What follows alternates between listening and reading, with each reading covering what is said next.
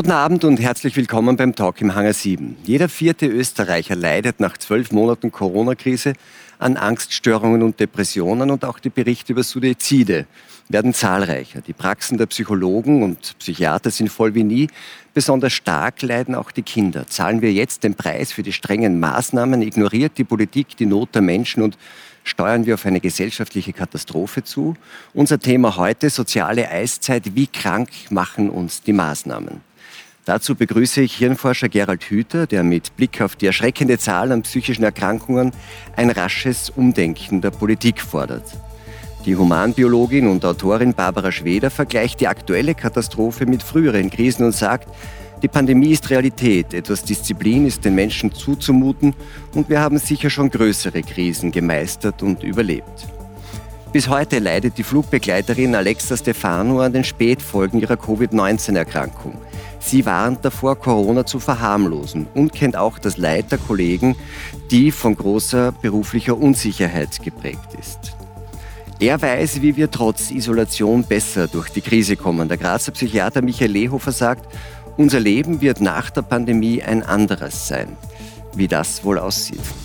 Erschütternde Studienergebnisse präsentiert heute der Salzburger Psychologe und Uniprofessor Manuel Schabus. Die Angst habe sich bereits tief ins Bewusstsein der Österreicher gefressen. Die Auswirkungen seien fatal. Herr Schabus, ähm, Bleiben wir gleich bei Ihnen. Sie haben ja vor kurzem Studienergebnisse präsentiert, die tatsächlich für Aufsehen gesorgt haben. Vielleicht können Sie uns eine kompakte Zusammenfassung geben. Was genau haben Sie eigentlich untersucht und was war sozusagen in der Nutshell, was waren die Ergebnisse? Na, wir wollten das Wissen und die Einstellungen zu Corona und den Corona-Maßnahmen abfragen. Und das sicher überraschendste war die massive Überschätzung des Risikos. Das heißt, die Leute überschätzen das Risiko, lebensbedrohlich zu erkranken, 56-fach in der Extreme bis zu ungefähr zehnfach in der ältesten Altersgruppe. Aber auch ähm, die Ängste, die die Leute berichten, sind nicht nur auf den Virus bezogen, sondern sehr viel auf wirtschaftliche Folgen und eben auch auf Meinungsfreiheit und Grundrechte. Also kann man wirklich sagen, dass die Leute eigentlich mehr Angst vor den wirtschaftlichen Folgen der Maßnahmen haben als vor dem Virus selbst? Weil das würde ja wieder widersprechen der Aussage, dass sie eine viel zu hohe Risikoeinschätzung der Krankheit haben. Ja, ja, das ist spannend. Ähm, es ist wirklich so, dass die Befürchtung, ähm, selbst zu erkranken, gar nicht so hoch ist, sondern die Angst vor wirtschaftlichen Folgen viel höher ist oder von Grundrechteeinschränkungen. Aber wenn wir sie dann fragen, wie hoch schätzt du dein persönliches Risiko ein, dass du tatsächlich erkrankst, da sagen die Leute 10 bis 12 Prozent meistens. Und in Wirklichkeit liegt es irgendwo zwischen 0,2 und 1,2 Prozent. Da sind wir sehr weit weg. Und da gibt es immer große Diskrepanz Wobei 1,2 Case Fatality Rate ja schon eher bei den, bei den Hochrisikogruppen ist, nicht? Ja, genau. Also bei den 69-Jährigen haben wir 1,2 und dann, glaube ich, 2,8 haben wir bei den 70 plus.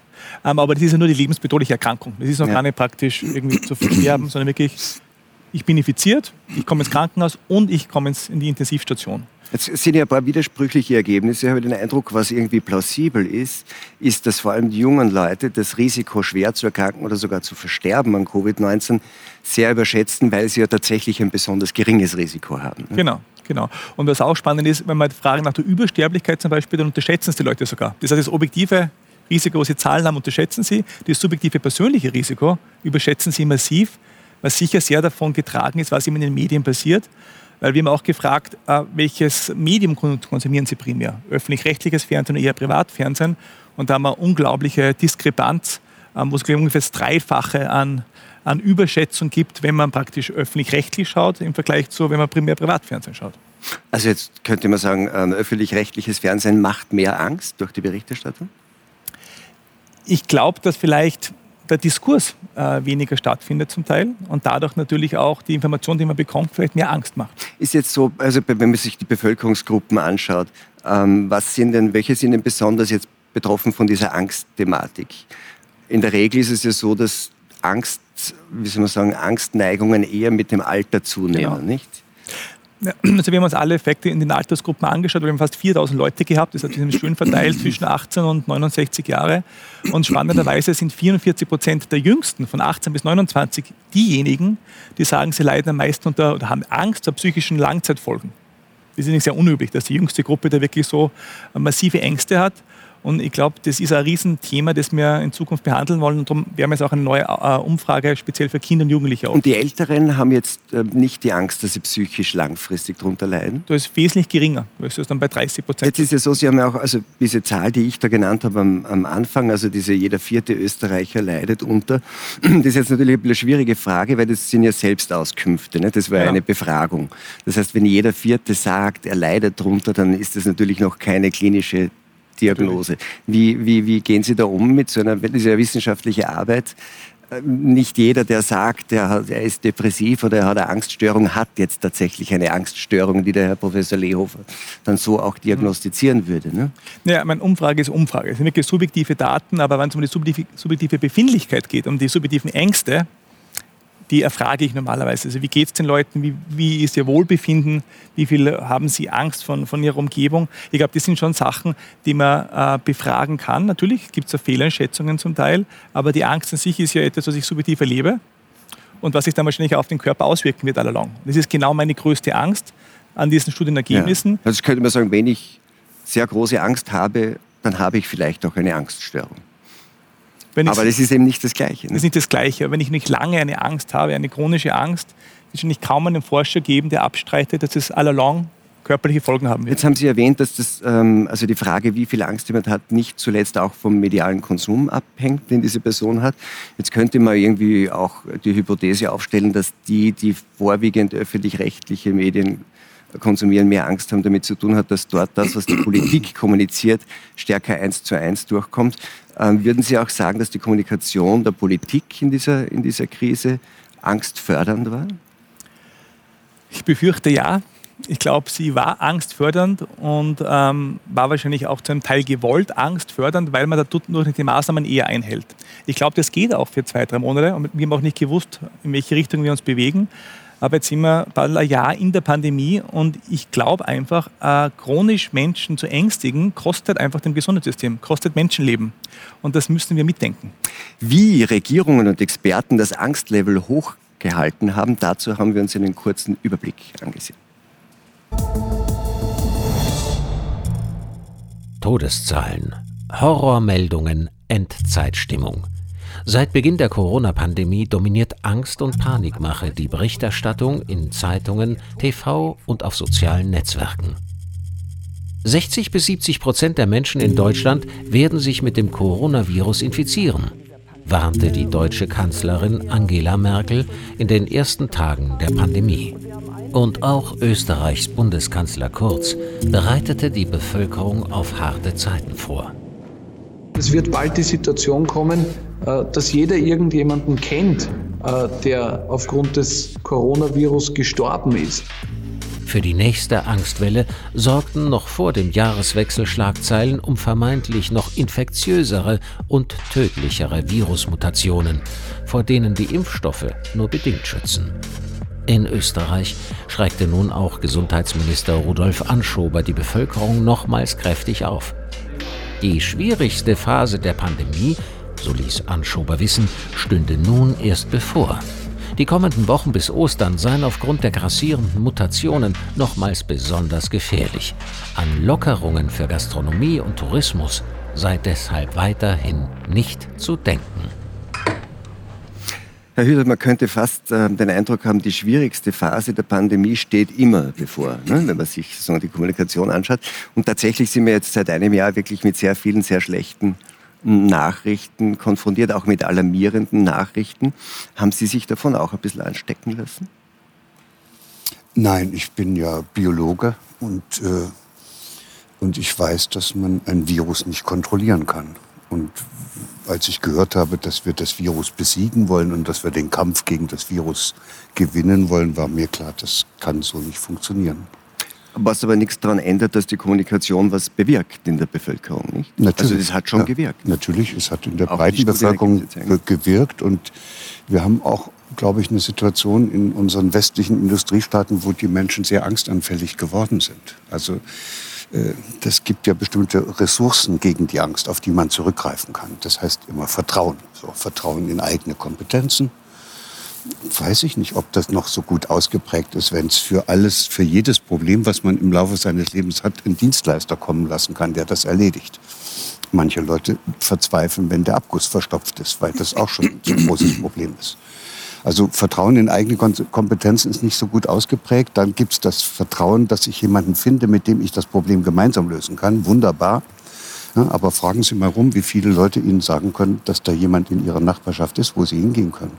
Viele sind da, haben das nicht. Wir haben viele Beziehungen, aber wirklich Leute, auf die wir uns verlassen können, ist auch schwierig in einer Gesellschaft, in der wir sozusagen uns gegenseitig als Konkurrenten erleben und wo wir die sozialen Beziehungen doch sehr stark auch durch dieses individualistische Weltbild, was wir vor uns hertragen, dann bestimmen. Und das Letzte ist das schönste Vertrauen und dann ist schon Schluss. Und da merkt man, das ist dann am meisten futsch. Wenn es alleine nicht geht und auch gemeinsam, dann kann man wenigstens vielleicht darauf vertrauen, dass man in dieser Welt gehalten ist. Also schönes Wort. Ne? Also früher hat man gesagt, dass der liebe Gott seine Hand schützend über mich hält. Und das ist auch Vertrauen. Und das ist genau das, wo wir uns damit abfinden müssen, dass das, die, das Ausmaß an Angst, was jemand empfindet, ein subjektives Geschehen ist. Das hängt von seiner Einschätzung ab, wie stark er das beurteilt, wie gefährlich das ist und wie groß die Ressourcen sind, die ihm zur Verfügung stehen. Aber die Entwicklungen, die Sie jetzt geschildert haben, die sagen, haben ja eine Gemeinsamkeit, nämlich sie haben schon jedenfalls vor dieser Covid-19-Krise stattgefunden. Das ist genau das, was ich damit sagen will. War, der Boden war schon bereitet dafür, dass wir mit so einer schwierigen Situation definitiv nicht umgehen werden können.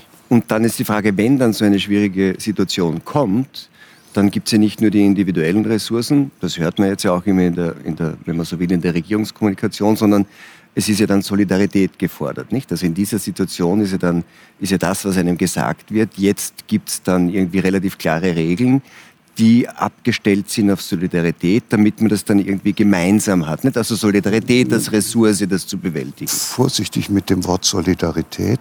Wir können natürlich Angst schüren und Menschen in Angst und Schrecken versetzen, dann halten die zusammen.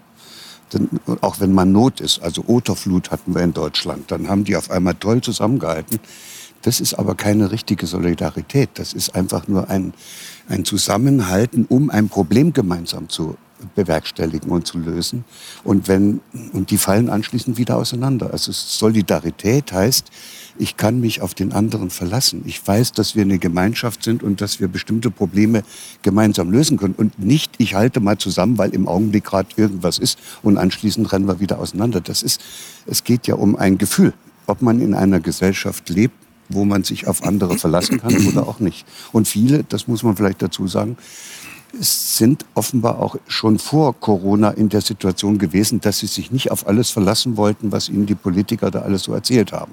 Die haben sich auch in den letzten paar Jahrzehnten nicht mit Ruhm bekleckert bei ihren Mitteilungen, was sie alles lösen wollen und was dann davon am Ende übrig geblieben ist, sodass auch ein Misstrauen in die Führungspersönlichkeiten schon da war. Alles vorher schon da gewesen und man hätte fast sagen können, irgendwann musste das kommen und jetzt ist es gekommen. Alles schon vorher da gewesen, verstärkt durch die Krise, ist auch in dem Bereich erreicht die Krise sowas wie ein Brennglas, eine Lupe, wo man Entwicklungen, die vorher schon da waren, jetzt einfach nur deutlicher sieht? Oder würden Sie sagen, dass das auch materiell, wenn man so will, sich verstärkt hat?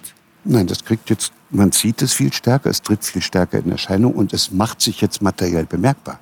Also, dass jetzt plötzlich Menschen Angststörungen haben, da hatten wir eben noch gehört, das sind noch keine soliden Daten. In Hamburg, äh, Eppendorf haben Sie ja gerade vor ein paar Tagen eine Studie gemacht. Jedes dritte Kind in Deutschland ist behandlungsbedürftig psychisch in emotionalen Schwierigkeiten. So, das heißt, da, ist, das ist nicht mehr einfach nur so ein bisschen, sondern da hat mhm. sich wirklich was riesig verändert. Das ist manifest, das haben wir jetzt. Und die, es gab aber vorher natürlich auch schon viele Kinder, die mit, der, mit dem Problem nicht zurechtgekommen sind.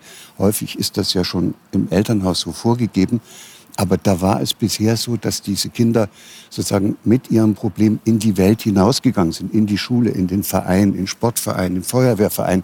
Und irgendeiner hat die dort gesehen und hat vielleicht dem Kind helfen können oder hat und irgendjemand Bescheid weg. gesagt. Und das ist jetzt alles weg. Jetzt sind die mit diesem ganzen Zeug alleine gelassen. Und kein Wunder, dass die alle durchdrehen. Frau Schweder, Sie sind wie Herr Hüter Biologin. Ähm, jetzt haben wir viel über Ängste gehört und äh, lang anhaltende Ängste sind ein Problem. Ich glaube, da sind sich äh, alle einig. Andererseits sind Ängste natürlich auch ein Programm, das wir haben, das auch seine positiven Seiten hat. Nicht? Ängste sind ein sehr sinnvolles Programm und eine Störung ist es erst dann, wenn es unser Leben negativ beeinflusst. Die Angst ist dazu da, dass wir uns in Sicherheit bringen man darf sich nicht wundern, dass in Zeiten einer Krise die Ängste wachsen und die Neurosen wachsen. Äh, Im Ersten Weltkrieg gab es den Begriff des Kriegszitterers. Äh, da sind Männer beschossen worden vor Stalingrad in den Schützengräben, sind nicht ausgekommen, waren über Tage lang Gewehrfeuer ausgesetzt. Ich möchte nicht wegmesserisch sein, aber Stalingrad war es im Zweiten. Im, äh, Ver Verzeihung, ähm, war, war auf jeden Fall waren Verdun sie in, in, in, den Schützengräben, in, es war auf jeden Fall an einer russischen Front. Äh, und äh, der Kriegszitterer war dann so verstört, dass er am ganzen Körper zu scheppern begonnen hat, nicht mehr stehen konnte, kein Gewehr mehr halten konnte. Mhm. Äh, damals gab es keine soziale Hängematte, die einen aufgefangen hat. Auch der Psychologen gab es noch nicht, die einen behandelt hätten. Äh, die Soldaten mussten dann schnell wieder an die Front und man hat erkannt, das ist eine psychische Störung, das ist keine körperliche Störung. Die sind vollkommen verängstigt und hat dann auf sehr brutale Art und Weise die äh, Soldaten äh, mit Elektroschocks behandelt und sie dann wieder dazu gebracht, dass sie wieder funktionstüchtig waren. Äh, die äh, Offiziere im Übrigen sind äh, milder behandelt worden, die haben warme Bäder bekommen und Beruhigungsmittel. Also es ging so auch. Der Freud hat also damals schon den Begriff der Hysterie geprägt und ähm, damals war man aber wirklich in einer Situation, wo das Leben bedroht war, wo man mit seiner Angst nicht auskonnte, weil auf die Angst reagiert man mit einer Fluchtreaktion. Und Jetzt ist nur so, ja, dass dass natürlich ähm, das in einer Pandemie mit einem Virus, vor allem zu Beginn der Pandemie im letzten Jahr, wo man nicht weiß, wie gefährlich oder wie tödlich das ist, natürlich viele Leute, und Herr Schabers hat das ja auch gesagt, tatsächlich auch, die Angst rührt ja auch dann zu einem guten Teil daher, auch in dieser Überschätzung, dass man sagt, das kann mich töten. Also so unähnlich ist das vielleicht gar nicht. Ja, natürlich kann eine Angst auch tödlich enden, aber ähm, wenn man denkt, in welcher angenehmen Situation wir jetzt sind, Unsere Häuser sind warm geheizt, sie sind nicht zerbombt, äh, unser Geld ist genau dasselbe wert. In den Supermärkten bekommt man alles zu essen, sogar Klopapier ist nicht ausgegangen. Also wir müssen uns wirklich keine Sorgen machen, dass uns irgendetwas passiert. Und ich äh, spreche hier die äh, zumutbare Willensanspannung an. Das ist ein Begriff aus der Psychiatrie, äh, dass man eine Angst überwinden kann, indem man sich ihr stellt. Würden Sie jetzt den 20 Prozent, die in der, in der Selbstauskunft in der Studie vom Herrn Schabus gesagt haben, dass sie unter Angststörungen und Depressionen leiden und auch Angst haben, dass sie langfristige psychische Schäden davontragen werden, würden Sie denen dann sagen, jetzt habt euch mal nicht so, reißt euch ein bisschen zusammen, unsere Väter und Großväter und Großeltern haben noch ganz andere, wirklich schwere Probleme gehabt, das ist eigentlich eh nicht so schlimm. In Wahrheit schon, weil die sind nämlich auch nicht, da ist auch nicht eine Generation verloren worden. Nicht? Mein Vater hat die Kriegsmatura gemacht, mit 17 ist an die Front geschickt worden, ähm, äh, schwer verwundet worden, äh, ist auch ein ganz normaler Mensch geworden. Nicht? Sein bester Freund war bei der Panzerdivision, die sind alle abgeschossen, ein, einer nach dem anderen. Er ist alleine, ist er davon gekommen, weil er in einer Trattoria was essen war. Inzwischen ist ein Panzer abgeschossen worden. Also die Menschen, meine Mutter musste sich verstecken äh, äh vor den Plünderern und Vergewaltigern als junges Mädchen. Die war 14, wie der Krieg zu Ende war. Und das ist eine Generation, die alle ganz normal geworden sind. Die haben aber, ein normales aber heißt Leben. das, wenn ich das zusammenfasse, dass Sie sagen, Sie befürchten eigentlich nicht, dass es langfristig psychische Folgen gibt? Oder sagen Sie, ja, die wird es vielleicht geben, aber weil wir nicht mehr dazu in der Lage sind, mit diesen Dingen so umzugehen, ich glaube, wie wir wenn, früher umgegangen wenn sich die Erwachsenen, die es können, nicht einkriegen und diese zumutbare Willensanspannung nicht aufbringen, um sich zu normalisieren und zu sagen, wir haben ganz normale Leben, dann werden die Kinder ganz bestimmt Probleme bekommen. Man muss nur auf einen Spielplatz schauen, ein kleines Kind fällt hin. Es blickt sich um, schaut die Mutter an. Wenn die Mutter entspannt sitzen bleibt, wird es aufstehen und weiterlaufen. Wenn die Mutter ein großes Geschrei erhebt und hinstürzt, wird es bitterlich zu weinen beginnen. Das heißt, die Kinder schauen auf uns. Und wir sind diejenigen, die es in der Hand haben, wie die Kinder reagieren werden. Und wenn wir es nicht in der Lage sind, uns selber zu beruhigen, ich bin selber ein Nerval, ich muss es zugestehen, auch ich bin neurotisch, auch ich habe meine Ängste und bin besorgt. Und wenn, wenn ich laufen gehe im Wald und ein anderer Mensch stürzt sich ins Gebüsch aus lauter Angst vor mir, dann gerate auch ich in eine Unruhesituation. Also ich bin auch nicht ganz rund zurzeit. Aber ich weiß, ich habe eine Vorbildfunktion für jüngere Menschen und ich überspiele das und ich zwinge mich, bin in der ersten Lockdown-Zeit bin ich immer mit dem Auto in die Arbeit gefahren aus Angst vor den öffentlichen Verkehrsmitteln. Ich habe mich jetzt gezwungen, wieder mit den öffentlichen Verkehrsmitteln zu fahren und siehe da, die Angst geht weg. Die Angst ist nämlich hohl. Und wenn wir ihr begegnen, werden wir da draufkommen. Nicht? Wir müssen uns ihr stellen.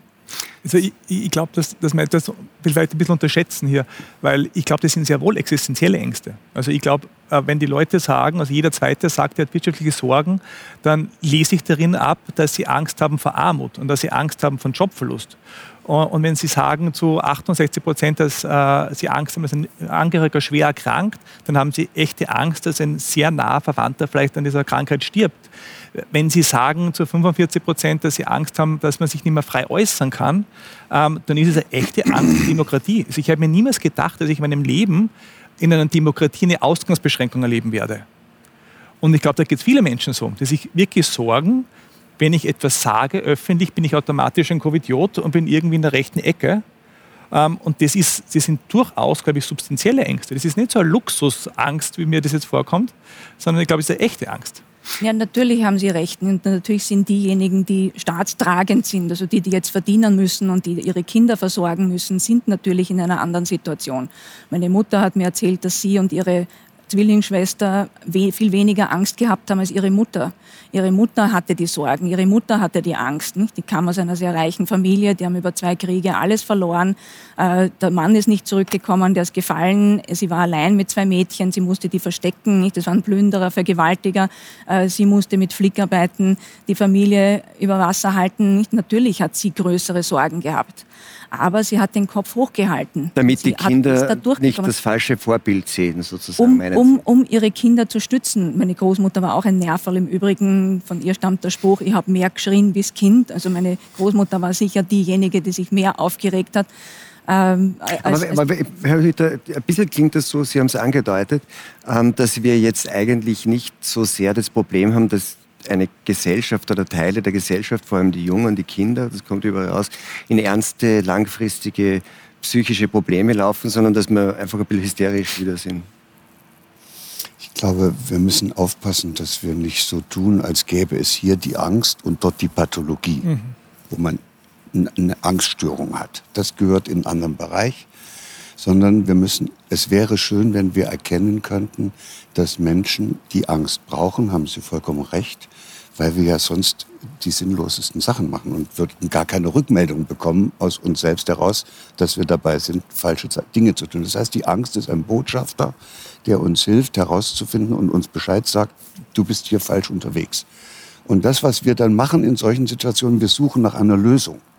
Und jetzt wird's spannend. Und die Lösung, die wir dann für diese Angst finden, zum Beispiel, dass wir es verdrängen, dass wir es äh, dass wir irgendetwas entwickeln, zum Beispiel dieses Kriegszittern, das war die Lösung. Das war nicht die Angst, ja. das war die Lösung, die die gefunden hatten. Und es gibt irrsinnig komplexe Lösungen, die Menschen finden müssen, weil sie mit dieser Angst nicht zurechtkommen. Und mich interessiert nicht die, die in den psychotherapeutischen Behandlungen notwendigerweise erfolgende Therapie von Angststörungen. Mich interessiert, was mit einer Bevölkerung passiert, die in diese Angst gerät und dann Lösungen suchen muss. So, und dann nehme ich mal ein Beispiel.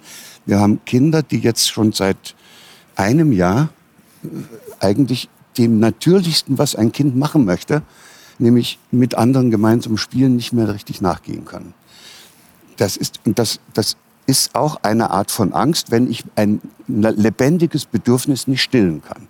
Und jetzt gucken wir uns die Lösung an. Wie sieht die Lösung aus? Wenn Sie keine Lösung finden, würden Sie ja ständig in diesem Zustand sein, wo es in ihnen kocht. Aber die normale Lösung wäre wahrscheinlich, man gewöhnt sich das Bedürfnis ab, ja, dann muss man es nicht genau. mehr befriedigen. Und, und so geht es eben nicht. Das ist nicht Gewöhnung, sondern das Hirn ist ein aktives Organ, das arbeitet. Und die Lösung heißt, das Kind versucht, dieses Bedürfnis, mit anderen zu spielen oder mit der Oma zu kuscheln, zu unterdrücken.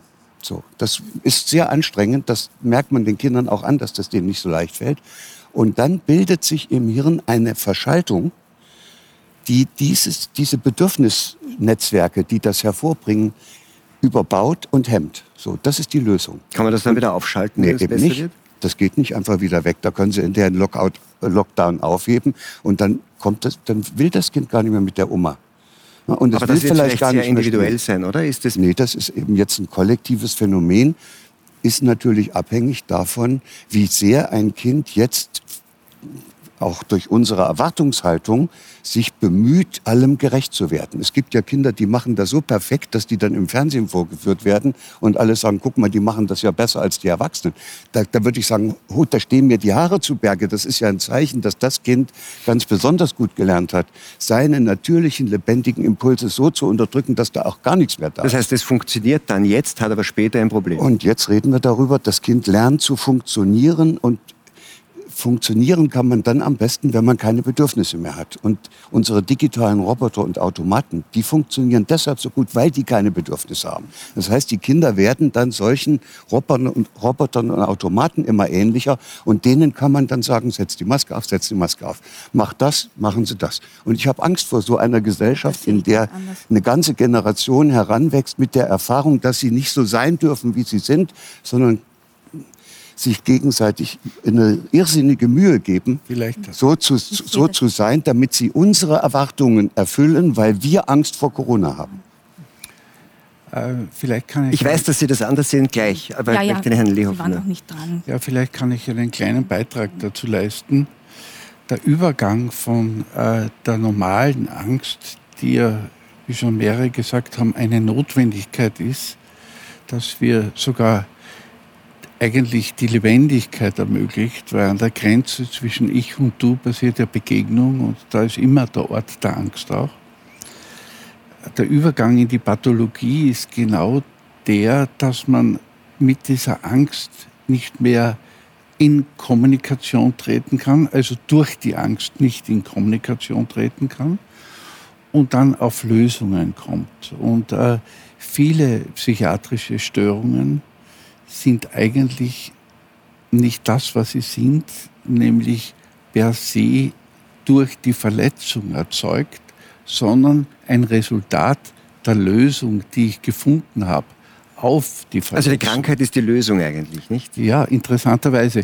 Äh, ganz einfach ist es erklärbar, wenn Sie zum Beispiel innere Konflikte haben, Beziehungskonflikte, mit denen Sie nicht umgehen können und draufkommen, dass mit Alkohol das besser geht. Am Schluss sind sie Alkoholiker und die Lösung ist das Problem. Jetzt gibt's ja immer und, und so ist es natürlich auch bei Ängsten. Hm. Meine, die äh, Hysterie haben Sie angesprochen, die Hysterie, weil Sie Freude und Hysterie angesprochen Man hat ja dann später nach Freude auch bemerkt, dass das Hysterie eben nicht einfach nur eine Krankheit ist, sondern eigentlich auch ein Modus des Verhaltens, der es einem möglich macht, mit einer gewissen Situation einfach zurechtzukommen. Ja, ja, genau. Es ist eine, eigentlich ist es eine Angstreaktion, wenn man so sagen kann, aber eine verfestigte, äh, weil äh, im Prinzip ist es so, Angst erzeugt Vermeidung und die Vermeidung ist deswegen so autonom und so schwer bewältigbar und wird dann eben zur Pathologie, weil die Menschen aus Angst interessanterweise sich nicht von der Angstbewältigung lösen können. Und die Vermeidung ist die Angstbewältigung. Also es ist vielleicht auf den ersten Blick schwer zu verstehen, aber die größte Vermeidung von Angst ist wieder die Angst. Und wir können die Angst dann nicht äh, bleiben lassen. Also daher, ich daher glaub, verstehbar ist es schon. Ich hätte es nur gern konkreter, weil das ist jetzt mhm. eine, wenn man so will, eine abstrakte Erklärung der Vorgänge. Mhm. Die Frage war aber nun, also gerade das, was ich verstanden habe, auch jetzt in den unterschiedlichen Einschätzungen zwischen Frau Schweder und Herrn Schabus, mhm. ist, was passiert denn jetzt konkret? Sie leiten eine psychiatrische äh, Abteilung. Sie sind ärztlicher Direktor eines, Psychiat also eines, eines psychiatrischen Krankenhauses. Zwölf Monate Corona. Ähm, das, da ist vieles von dem passiert, was wir hier gehört haben. Wie zeigt sich das in Ihrem beruflichen Alltag? Ist das da? Gibt es sehr viel mehr Patienten? Gibt es sehr viel mehr Kinder, die mit Angststörungen äh, in ihr ja. Haus kommen? Ja. Wie, wie schaut das aus? Also äh, ich möchte nur korrigieren, ich bin zwar Abteilungsleiter einer Psychiatrie, aber ich leite ein großes Krankenhaus ja. und wir haben auch eine innere Medizin, wo die meisten Corona-Patienten unseres Bundeslandes liegen. Also ich mhm.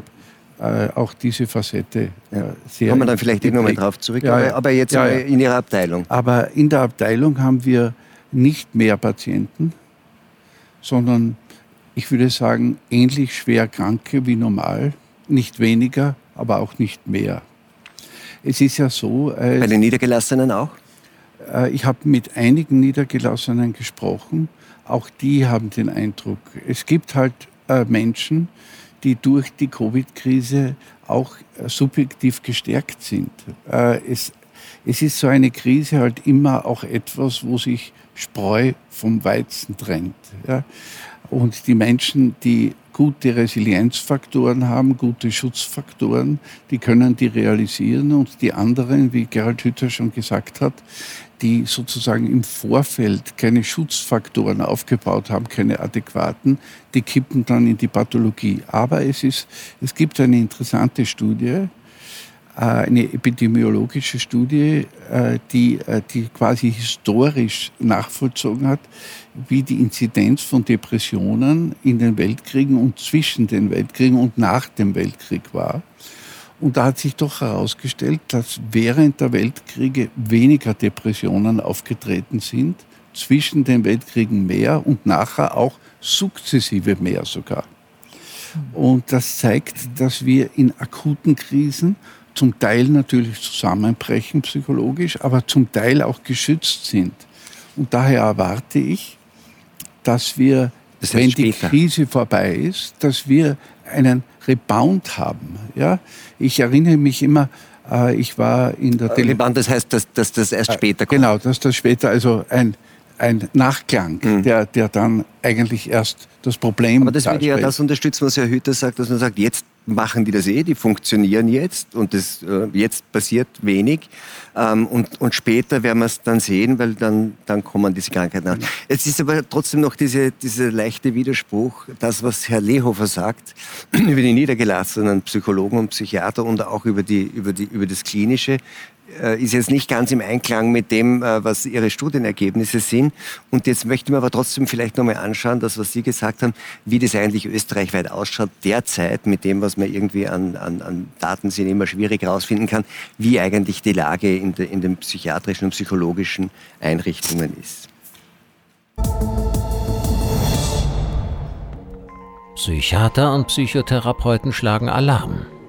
Nach gut einem Jahr Corona-Krise leidet mittlerweile jeder vierte Österreicher unter depressiven Verstimmungen und Angstzuständen. Jeder fünfte beklagt Schlafstörungen. Tendenz stark steigend. Das zeigt eine Studie der Donau-Universität Krems. Besonders schwer betroffen sind junge Menschen. Noch 2019 hatte nur jeder 20. Jugendliche psychische Probleme. Jetzt kämpft jeder zweite zwischen 18 und 24 Jahren damit und die aus allen Nähten platzenden Kinder- und Jugendpsychiatrien haben es immer öfter auch mit sehr schweren Depressionen bis hin zu Patienten mit Selbstmordgedanken zu tun. Ihre Zahl hat sich im Corona-Jahr verzehnfacht. Doch nicht nur der Andrang bei den Therapeuten ist enorm gewachsen, auch der Absatz von Beruhigungsmitteln und Antidepressiva geht durch die Decke. Und das weltweit. Allein in den USA stieg der Absatz um satte 43 Prozent.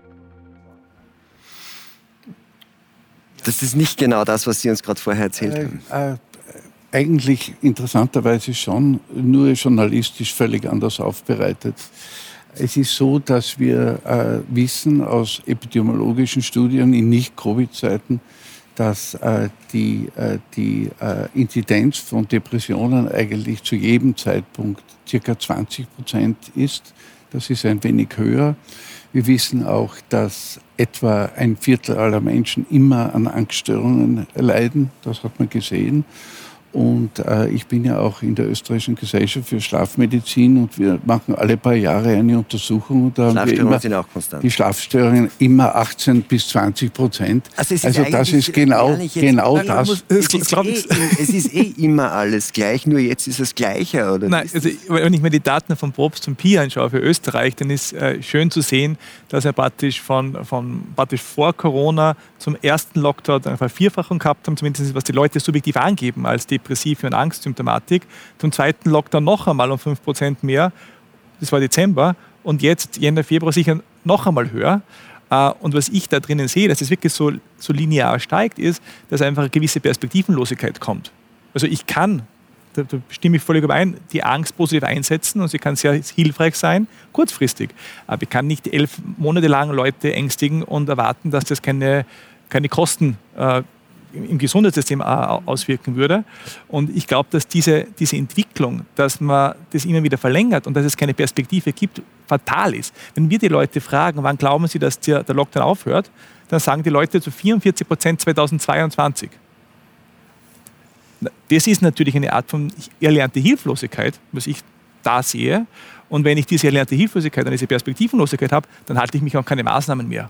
Weil die macht das ja nicht noch zehn Monate. Und dann hat die Politik ein Problem. Und dann müssen wir überlegen, was tun wir damit. Also die Ängste sind, glaube ich, schon vor Corona massiv angestiegen. Ich habe mal mit einer Dame aus der Arbeiterkammer gesprochen, die hat gesagt, sie dürfen das nicht publizieren, was sie entdeckt haben, aber es ist eine massive Steigerung der Angststörungen durch die äh, Digitalisierung der Arbeitsplätze. Man ist überprüfbar. Äh, man hat viel mehr Stress. Sie hat gesagt, für sie war das früher bequem. Man ist in die Straßenbahn gegangen, gesessen und ist wohin gefahren und hat Kundenbesuch gehabt. Heute rufen einen Leute an, gestresst aus der U-Bahn, die Verbindung reißt ab, die Leute wollen alles sofort haben. Äh, sie sagt, dass die Arbeitsplätze krank machen und das war aber, wir haben das Gespräch vor zehn Jahren ungefähr geführt. Das heißt, die Angst ist bereits damals im Wachsen gewesen. Und ich glaube auch, dass wir ein Phänomen haben, dass äh, die Elternhäuser, Sie, Herr Hütter, haben das schon angesprochen, äh, nicht mehr so tragfähig sind, wie das früher war.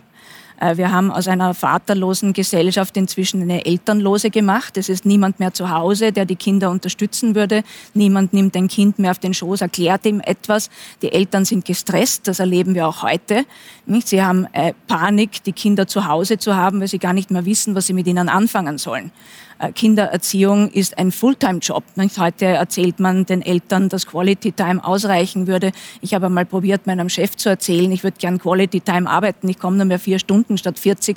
Also der lacht sich ja schief und scheckig. Aber man ist heute überzeugt davon, dass Kinder in Quality Time zu unterrichten sind und, und, äh, und äh, ihnen ein psychisches Rüstwerk zu geben ist.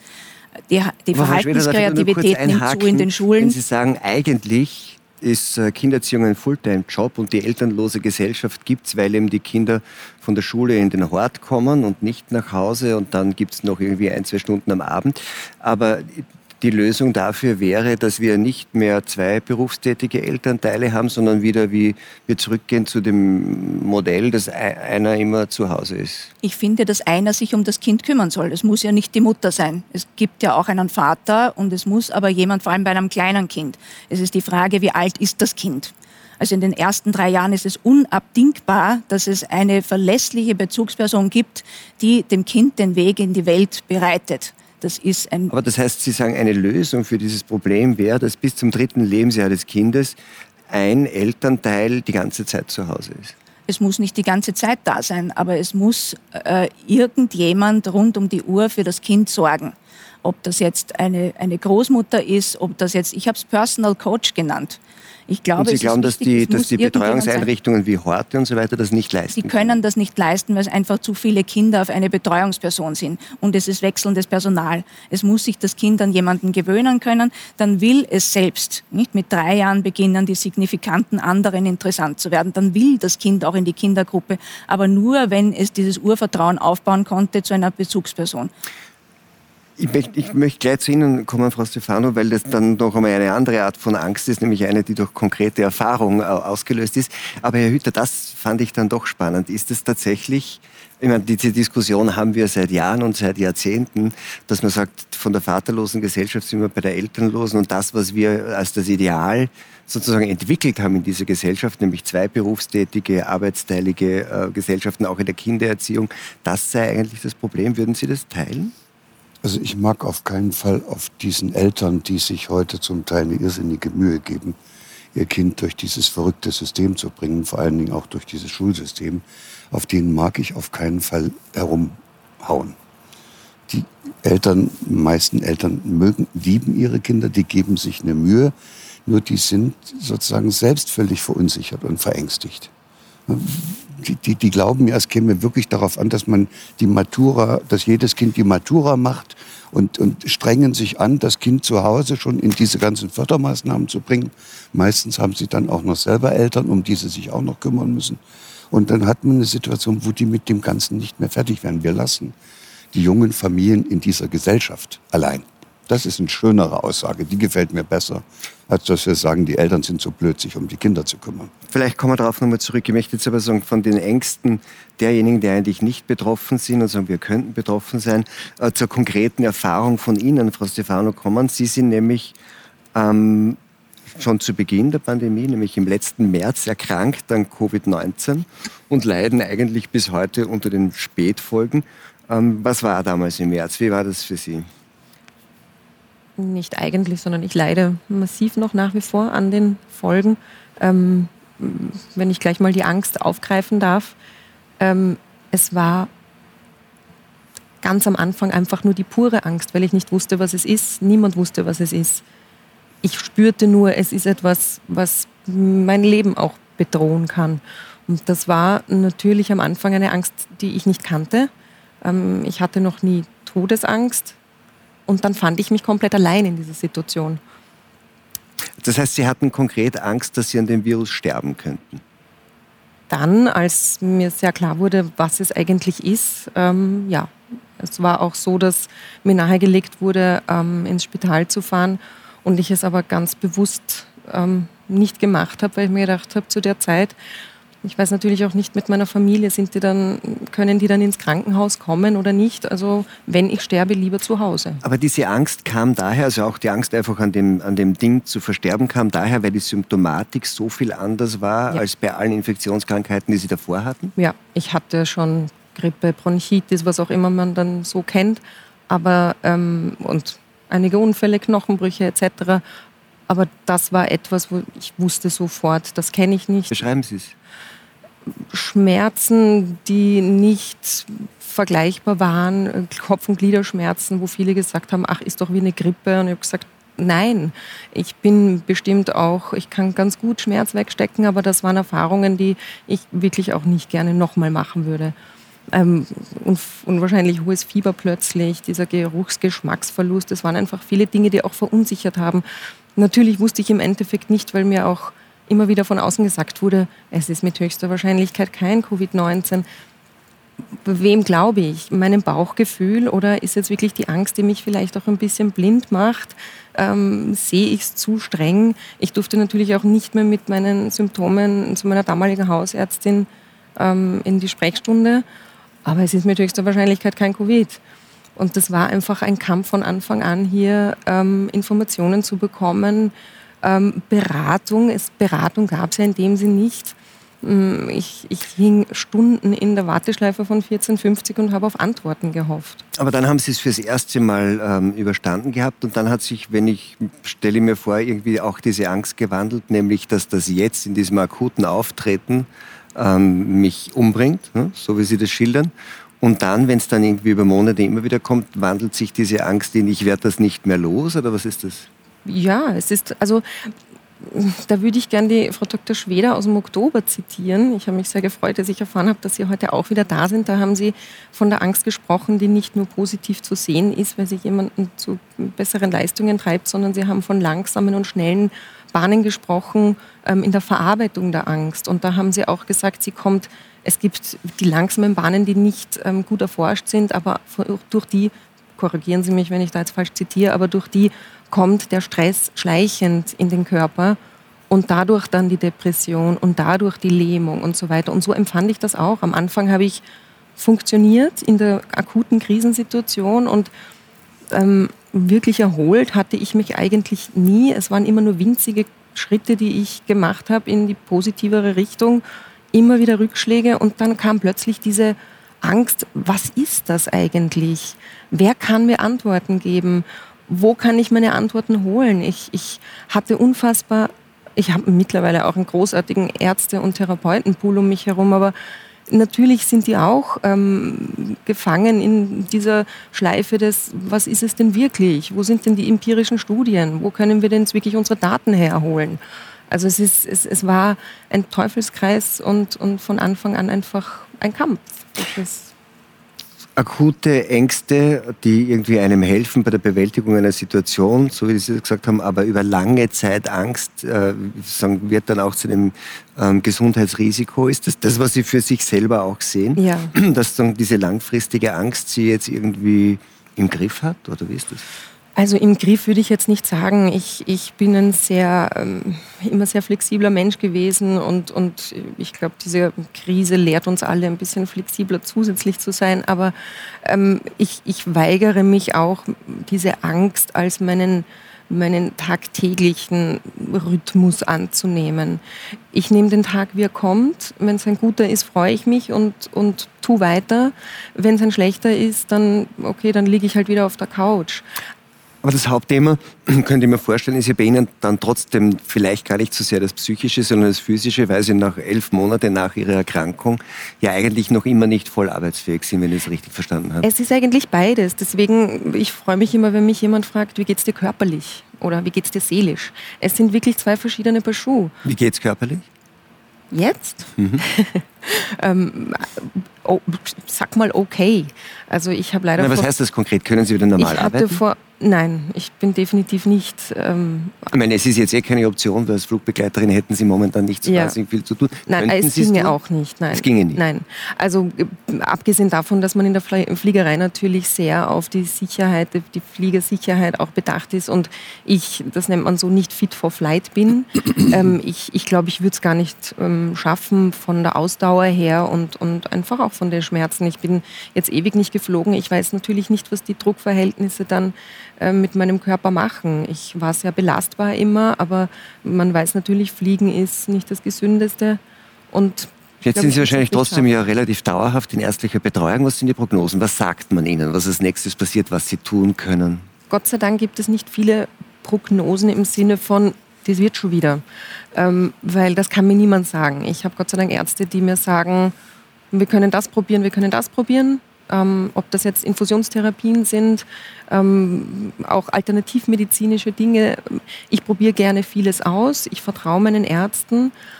Aber niemand weiß, wohin das führt. Und niemand weiß, ob das vielleicht auch ein Virus ist, der jetzt, wie das Herpesvirus auch, in uns schlummert, ähm, in uns ähm, Post- und Long-Covidlern und dann vielleicht langzeitmäßig auch immer wieder aufflammt. Aber jetzt sind Sie eigentlich maximal teilweise einsatzfähig. Sie können nur einige Stunden eigentlich sagen, quasi aktiv sein, dann ist wieder vorbei. Es kommt immer darauf an. Es gibt mittlerweile sogar Tage, da kann ich acht Stunden aktiv sein. Meistens bekomme ich dann aber am, entweder spätestens am Abend oder am nächsten Tag die Rechnung dafür und, und muss dann halt wieder Ruhe geben. Aber ich habe sehr gut gelernt, auf meinen Körper zu hören und, und es einfach.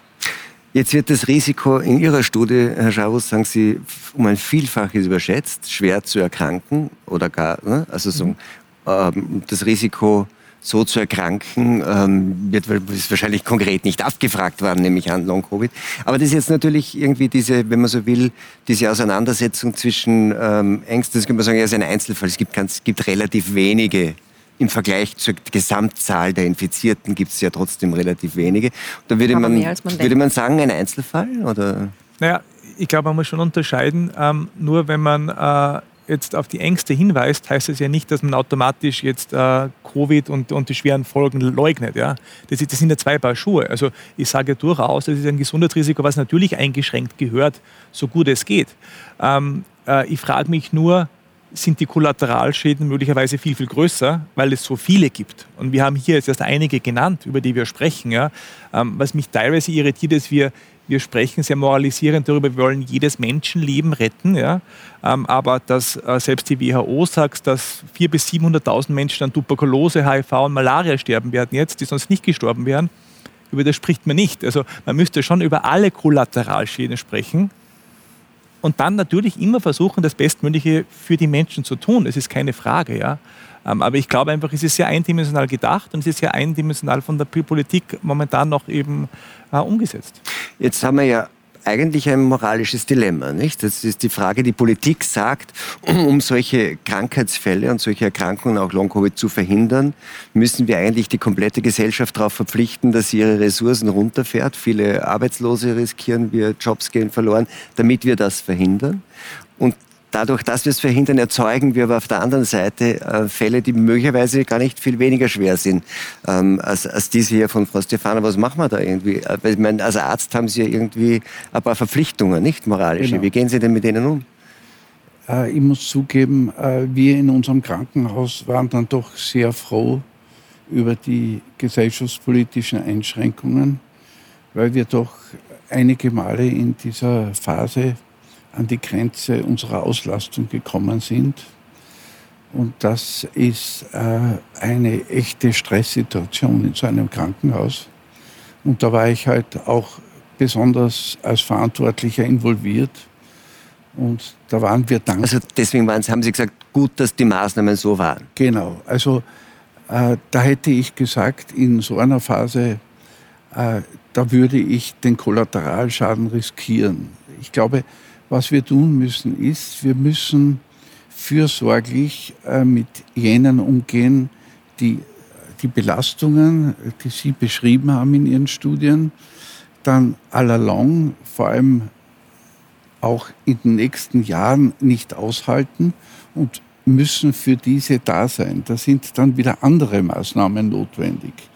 Ich glaube, es hat jede Zeit seine Priorität. So gehen wir im Leben überhaupt um wir müssen immer Prioritäten setzen. Aber das ist irgendwie eine andere Position als die, die ich bei Ihnen rausgehört habe, nämlich das, was Herr Lehofer sagt, ist, um die Überlastung des Gesundheitssystems, vor allem der Intensivstationen, hintanzuhalten, das war immer die Argumentation, müssen wir diese sehr stark einschränkenden Maßnahmen ergreifen. Und die Kollateralschaden müssen wir einfach in Kauf nehmen und dann kümmern wir uns um die Kollateralschäden. Ja, wenn man diese Ideologie hat, dass man das alles besiegen muss, dann muss man so vorgehen, das ist richtig. Aber dann gibt es ja Länder und Gott sei Dank, inzwischen muss ich sagen, Gott sei Dank gibt es so ein Land wie Schweden, die haben nichts gemacht. Am Anfang haben wir dann immer noch gesagt, aber bei denen ist es ja auch viel schlimmer geworden als bei uns. Gucken Sie sich die modernsten, neuesten Zahlen an. Da ist die Mortalität nicht höher, da sind die Infektionsraten nicht höher und die haben überhaupt nichts gemacht. Das heißt, ist, ist das wirklich alles notwendig, was ja, der Wirtschaft so, und halt der zweite Teil der Antwort. Man hätte auch eine andere Strategie fahren können, hätte sagen mhm. können, okay, es gibt immer irgendwelche Erreger. Und vielleicht ist es langfristig, und das könnte eine große Lernerfahrung für diese Gesellschaft sein, günstiger. Wir achten darauf, dass die Resilienz der Personen, der Menschen gestärkt wird. Das ist ja nicht so, dass man also automatisch von jedem Virus umgepflegt wird, sondern da gibt es ja auch eine innere Abwehrkraft, da gibt ja. es Selbstheilungskräfte, da gibt es ein Immunsystem. Und dafür haben wir absolut nichts getan.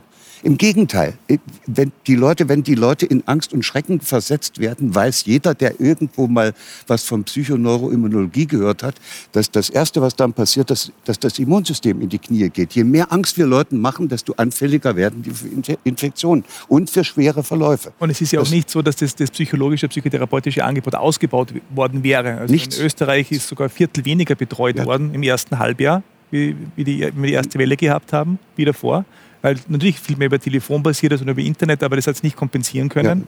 zumindest laut der Studien, die, die ich kenne. Vielleicht ist gefragt worden, es ist gefragt mhm. worden, was habt ihr in der Regierung sozusagen an Präventivmaßnahmen, an, an unterstützenden Maßnahmen getroffen, damit die Resilienz und die Widerstandsfähigkeit der Bevölkerung während dieses einen Jahres gestärkt wird? Null. Nichts. Und es sind de facto psychiatrische Nur, nur bekämpft, immer nur das Virus bekämpft, aber das, das Gehirn eben immer zweiter. Und das auf der ganzen Welt. Nicht? Man fragt das sich, ist kein äh, Grund, dass das auf der ganzen Welt ist. kann nicht so weit daneben liegen und auch die deutsche Regierung nicht, wenn das auf der ganzen Welt so ist. Wenn ja, die, der Bolsonaro das, oder der, nee, nee, der so Trump oder Beispiel, alle, alle mussten einen Lockdown ja, machen. Alle, aber dann geht, dürfte und es nicht mit der, Schweden der cremige Putin und der, der nee, das ist alles Polemik. Das ist alles Polemik. Wenn äh, es in Schweden anders geht, das ist dasselbe Virus, die Schweden haben dieselben Probleme wie wir. Die haben ja mhm. genauso wirtschaftliche Schwierigkeiten und genauso äh, Arbeitslose. Äh, vielleicht kann ich noch was dazu sagen. Äh, ich äh, spreche von einer, aus einer sehr, sehr subjektiven Sicht. Wenn du auf einer Intensivstation arbeitest, ich arbeite nicht auf der Intensivstation, aber meine Kollegen, mit denen ich täglich zu tun habe, dann bist du einfach sehr, sehr dankbar, wenn du nicht anfangen musst zu triagieren, wenn du nicht entscheiden musst über Leben und Tod und wenn du für alle, die du betreuen musst, das Beste geben kannst. Auch wenn es manchmal äh, nicht ausreicht im Sinne des Überlebens. Aber ich kann gut verstehen, Gerhard Hütter, äh, was du sagst, äh, dass äh, der präventive Aspekt vielleicht äh, zu wenig beachtet wurde dem kann ich auch gut zustimmen. Aber ich wollte sagen, aus einem unmittelbaren Erleben ist man dann dankbar, dass es so ist, wie es ist. Aber ist das nicht genau das Problem, das viele ansprechen, dass so quasi jeder hat sein unmittelbares Erleben und dass genau am Beginn dieser Krise erst die Frage war, wie reagiert man oder wie reagiert Politik, wie reagiert man als Gesellschaft darauf, eben genau die Leute, die so für die Intensivstationen verantwortlich waren, die für die, für die Krankenhäuser verantwortlich waren, eigentlich die einzigen waren, äh, sondern quasi die diese Entscheidung äh, geprägt haben. Und alles andere, was wird, was sind denn auch die gesundheitlichen, nicht nur die ökonomischen, sondern in der Folge auch die gesundheitlichen Folgen der Maßnahmen, dass das eigentlich im Kalkül, was ist jetzt angemessen, ja. äh, kaum mhm. eine oder jedenfalls zu wenig Rolle gespielt hat. Ja, ähm, ich glaube, das große Problem des Umgangs mit der Covid-Krise ist nicht äh, die Situation, die wir äh, äh, in den Spitzen äh, der Epidemie gehabt haben. Aber es ist uns nicht gelungen, die Vermeidungsstrategie in eine gemeinsame Erzählung zu gießen.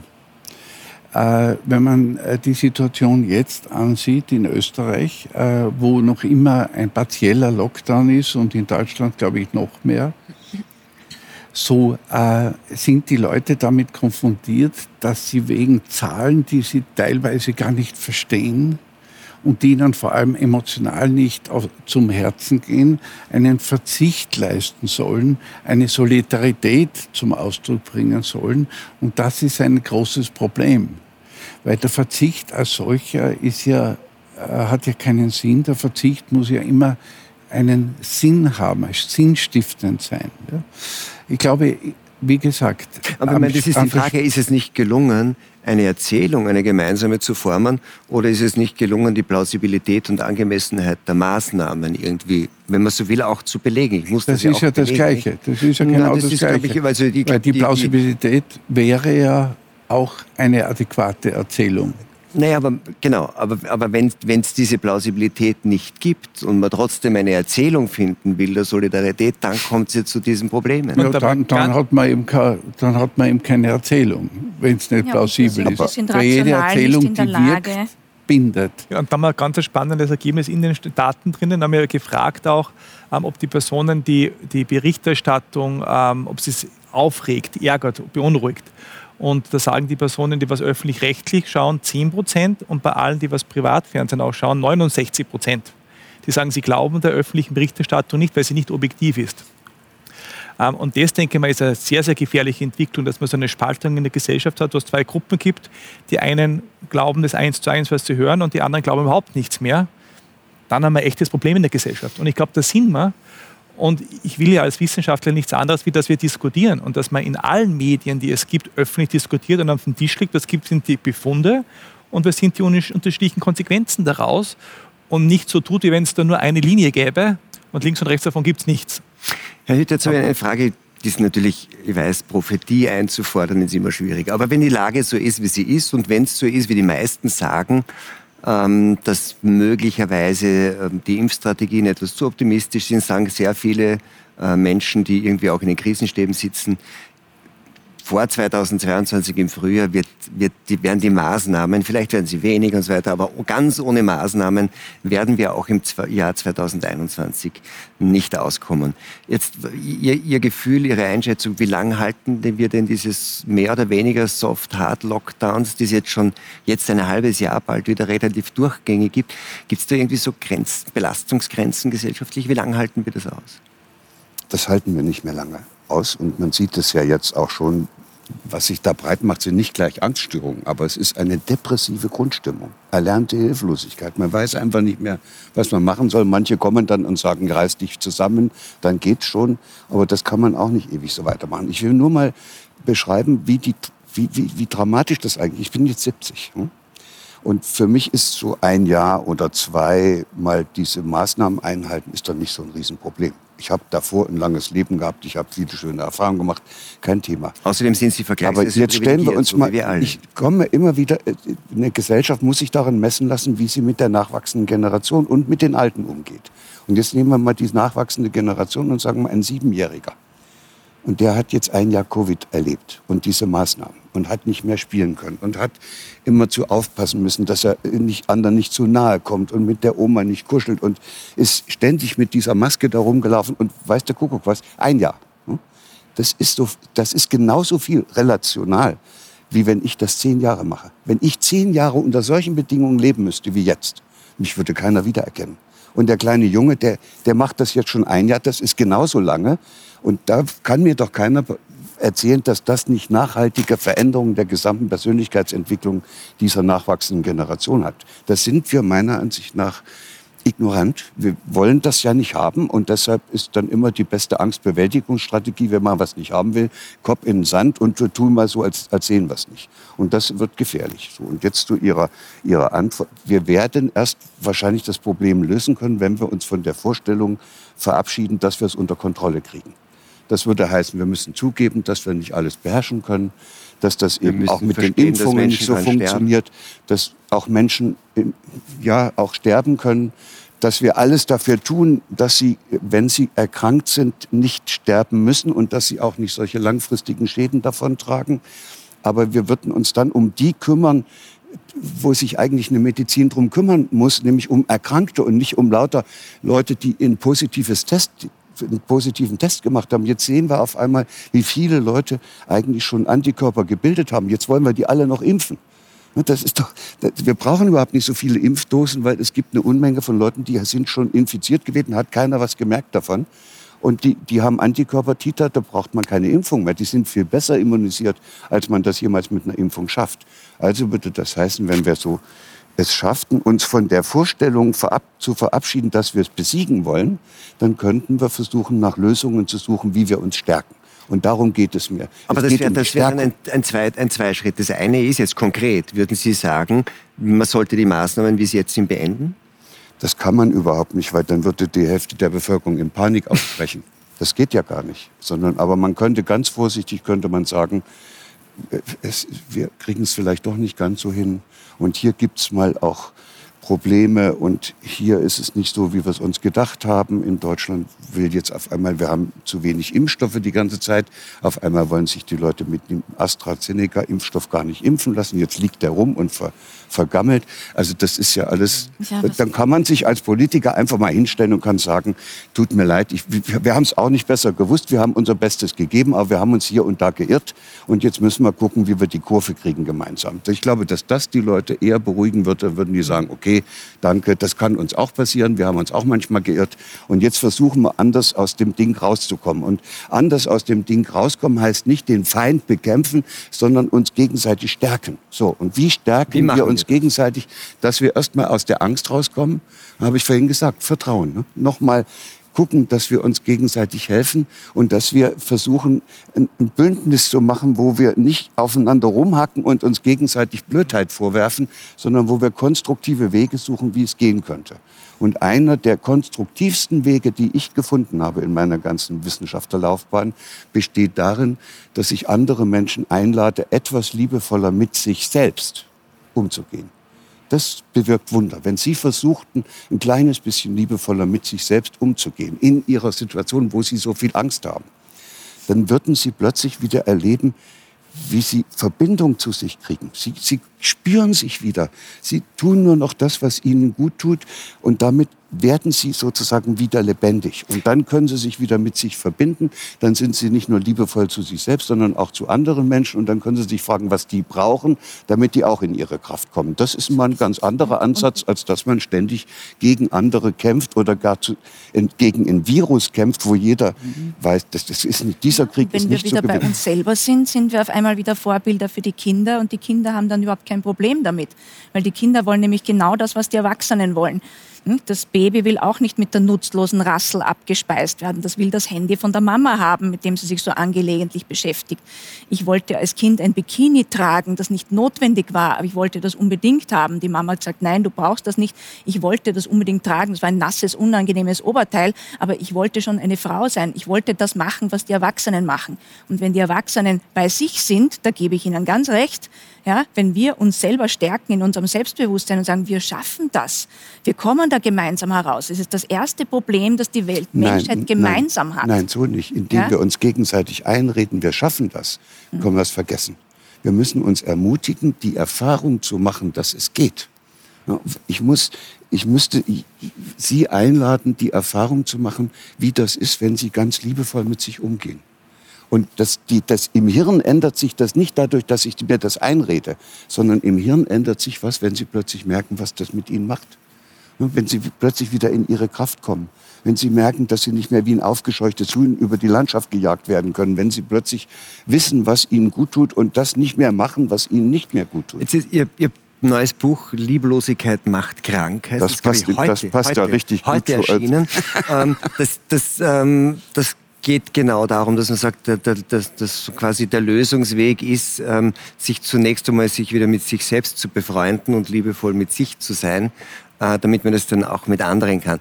Jetzt ist mir, der ich irgendwie ja dressiert bin aufs Probleme sehen, äh, ist mir das ja mal schnell zu gefühlig, weil wie lerne ich das, dass ich liebevoll zu mir selbst bin? Sie müssten, Sie müssten zunächst erst mal verstehen, dass Sie ja, dass wir alle, während unserer, unseres Heranwachsens versuchen mussten, irgendwie in diese Welt der Erwachsenen hineinzupassen.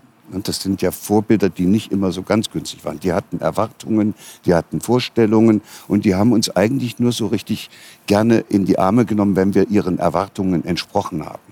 Und dann haben wir eben diese Vorstellung uns selbst ins Hirn gebaut und sind losgezogen und wollten Karriere machen, wollten Hirnforscher werden oder wollten Flugbegleiter werden oder wollten Moderator werden und haben alles dafür getan, dass dies endlich Wirklichkeit wird und haben dabei den Kontakt zu ihren wahrhaftigen Bedürfnissen verloren, zum Teil zum eigenen Körper. So, und dann sitzt man dann abends, kennen wir doch alle, sitzt man vor dem, vor dem Rechner und will dann jetzt noch irgendwas fertig machen, weil bald die Deadline ist oder weil man irgendwie noch Karriere machen will. Und dann hat man schon fünf Stunden da gesessen und dann ruft der Rücken nach oben. Ne? Immer so, hey Kumpel, das tut weh und mach doch mal, beweg dich doch mal. Das merkt, die meisten Leute merken das gar nicht mehr. Und der arme Rücken, wenn der so alleine gelassen wird, weil man so mit diesen Vorstellungen beschäftigt ist, was man unbedingt noch alles machen muss, dieser arme Rücken muss sich dann selber helfen. Ja, was macht der? Die Sehnen verhärten, die Bänder werden hart, die Faszien verkleben, das Ganze wird sozusagen ein unbewegliches Ding und die kleinste Bewegung führt dazu, dass etwas, dass etwas reißt, mit dem Ergebnis, dass dann entsprechende kleine Läsionen entstehen. Das wird wieder repariert, fängt der Knochen an und wuchert da so ein bisschen raus und hier und da und dort. Und nach fünf Jahren gehen sie zum Arzt und dann sagt, und weil sie sich nicht mehr bewegen können, und dann legt er sie unter die macht ein Röntgenbild und zeigt ihnen das und dann sehen sie, sie haben einen vollkommen vergammelten Rücken. Die Wirbelsäule ist abgenutzt, sagt er dann. Aber, meine, Aber, wer hat denn die abgenutzt? Die Wirbelsäule hat sich nicht also abgenutzt. Also Sie haben nicht, ihre, ihre armselige Wirbelsäule alleine gelassen. Wir schon die Generation Ich, die jetzt... Sie da die Leute lieben Sie schon zu sehr. Ich glaube, die Leute nehmen sich selber zu wichtig. Die Generation Ich ist jetzt am Wort. Jeder sieht sich selbst als Zentrum des Universums, hat seine Persönlichkeit nicht Sie, mehr Sie haben mir nicht zugehört. Ich habe nicht darüber geredet, dass Menschen versuchen sollten, sich ihre verrückten Wünsche zu erfüllen sondern ihre Bedürfnisse. Ja, und also ich habe eher umgekehrt nur, das nein, Gefühl, dass man den Fokus auf andere Menschen legen sollte. Vielleicht darf ich auch mal ein bisschen aussprechen. Sie hatten jetzt eine sehr lange Redezeit. Ich würde das ganz gern kurz ausführen. Äh, auch die Damen kommen überhaupt ein bisschen zu kurz in der Runde. Ich möchte jetzt diesen Gedanken zu Ende bringen. Ich habe das Gefühl, dass wir weniger Fokus auf unsere Person brauchen, den haben wir genug. Das ist meine Idee. Sie können danach gerne dem widersprechen. Ich habe das Gefühl, dass der Fokus auf die anderen Menschen gerichtet werden sollte.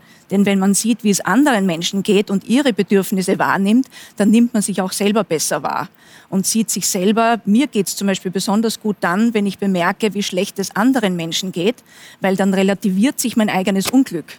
Ich bin der glücklichste Mensch, weil ich sehe, dass andere Menschen viel größere Kümmernisse haben als ich. Denen geht's viel schlechter. Ich höre ihnen zu, ich, ihre Geschichten kommen zu mir. Ich höre bei unserem Institut tausend Lebensgeschichten im Jahr, die wirklich traurig sind in den letzten zehn Jahren. Etwa 10.000 Lebensgeschichten, die an mich herangetragen worden sind. Die Menschen gehen glücklich von mir weg, weil sie ihre Geschichten bei mir erzählen dürfen.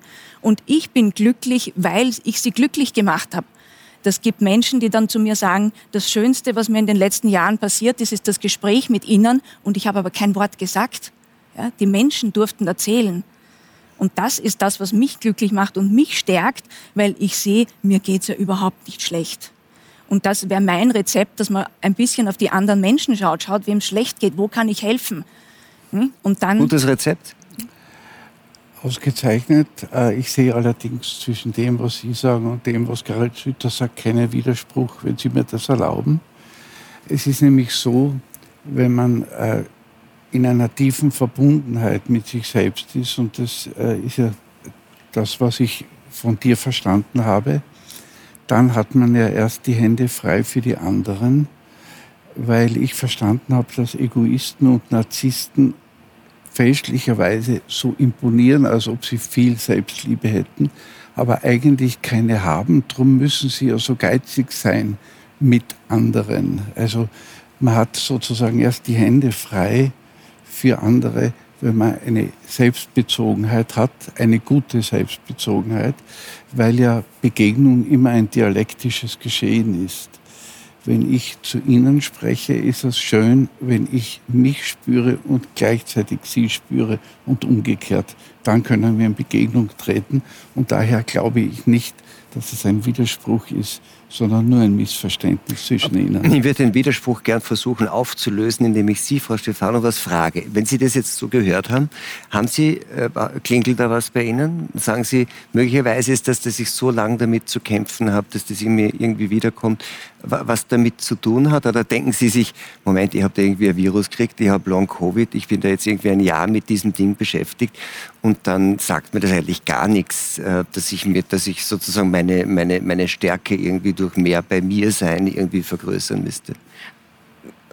Ich muss sagen, ähm, bei mir kam jetzt eigentlich eher zum Vordergrund, dass ich sagen muss, meine Prioritäten haben sich dahingehend einfach geändert.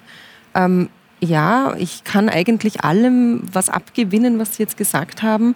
Ich glaube, es ist einfach der goldene Mittelweg, dass man sagt, natürlich schaut man auf die anderen, natürlich muss man solidarisch sein.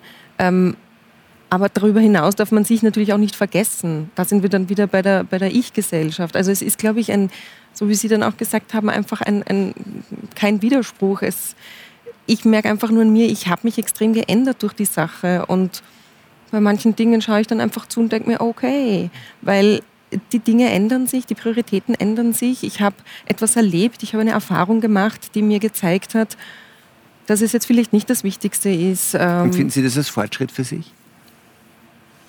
Ja, ja, definitiv. Das heißt, Sie können jetzt, haben mehr Distanz zu manchen Dingen, nehmen das nicht, nicht mehr so wichtig? Ja, ja, wahrscheinlich. Es ist einfach, ähm, ich meine, Fortschritt für mich. Man macht hoffentlich permanent Fortschritte in seinem Leben und nicht Rückschritte.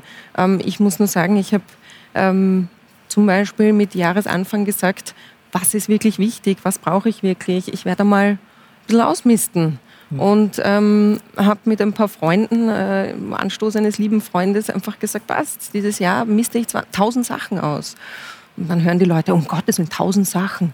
Wie kannst du das ausmisten? Es geht relativ schnell. Die Prioritäten ändern sich. Was ist wirklich wichtig? Ob ich jetzt bei mir bin dabei oder nicht. Ich spüre mich definitiv anders als vorher, das ist klar. Ähm, meine Psyche hat sich geändert. Ähm, ich merke einfach, der Tag ist wichtiger als das, der heutige Tag ist wichtiger als übermorgen. Ähm, viele haben mir gesagt, oh Gott, und ich, ich wäre nächsten Monat weggeflogen. So weit denke ich momentan nicht einmal, weil ich einfach sagen muss, es ist jetzt einmal schön. Es ist, es ist jetzt mal gut, wie es ist. Ich habe einen guten Tag und an dem halte ich mich fest. Also bei sich sein, äh, im Jetzt sein ähm, und Zeit haben. Zeit haben wir allerdings keine mehr, weil unsere Zeit ist für heute leider um. Meine Damen, meine Herren, vielen Dank für dieses Gespräch.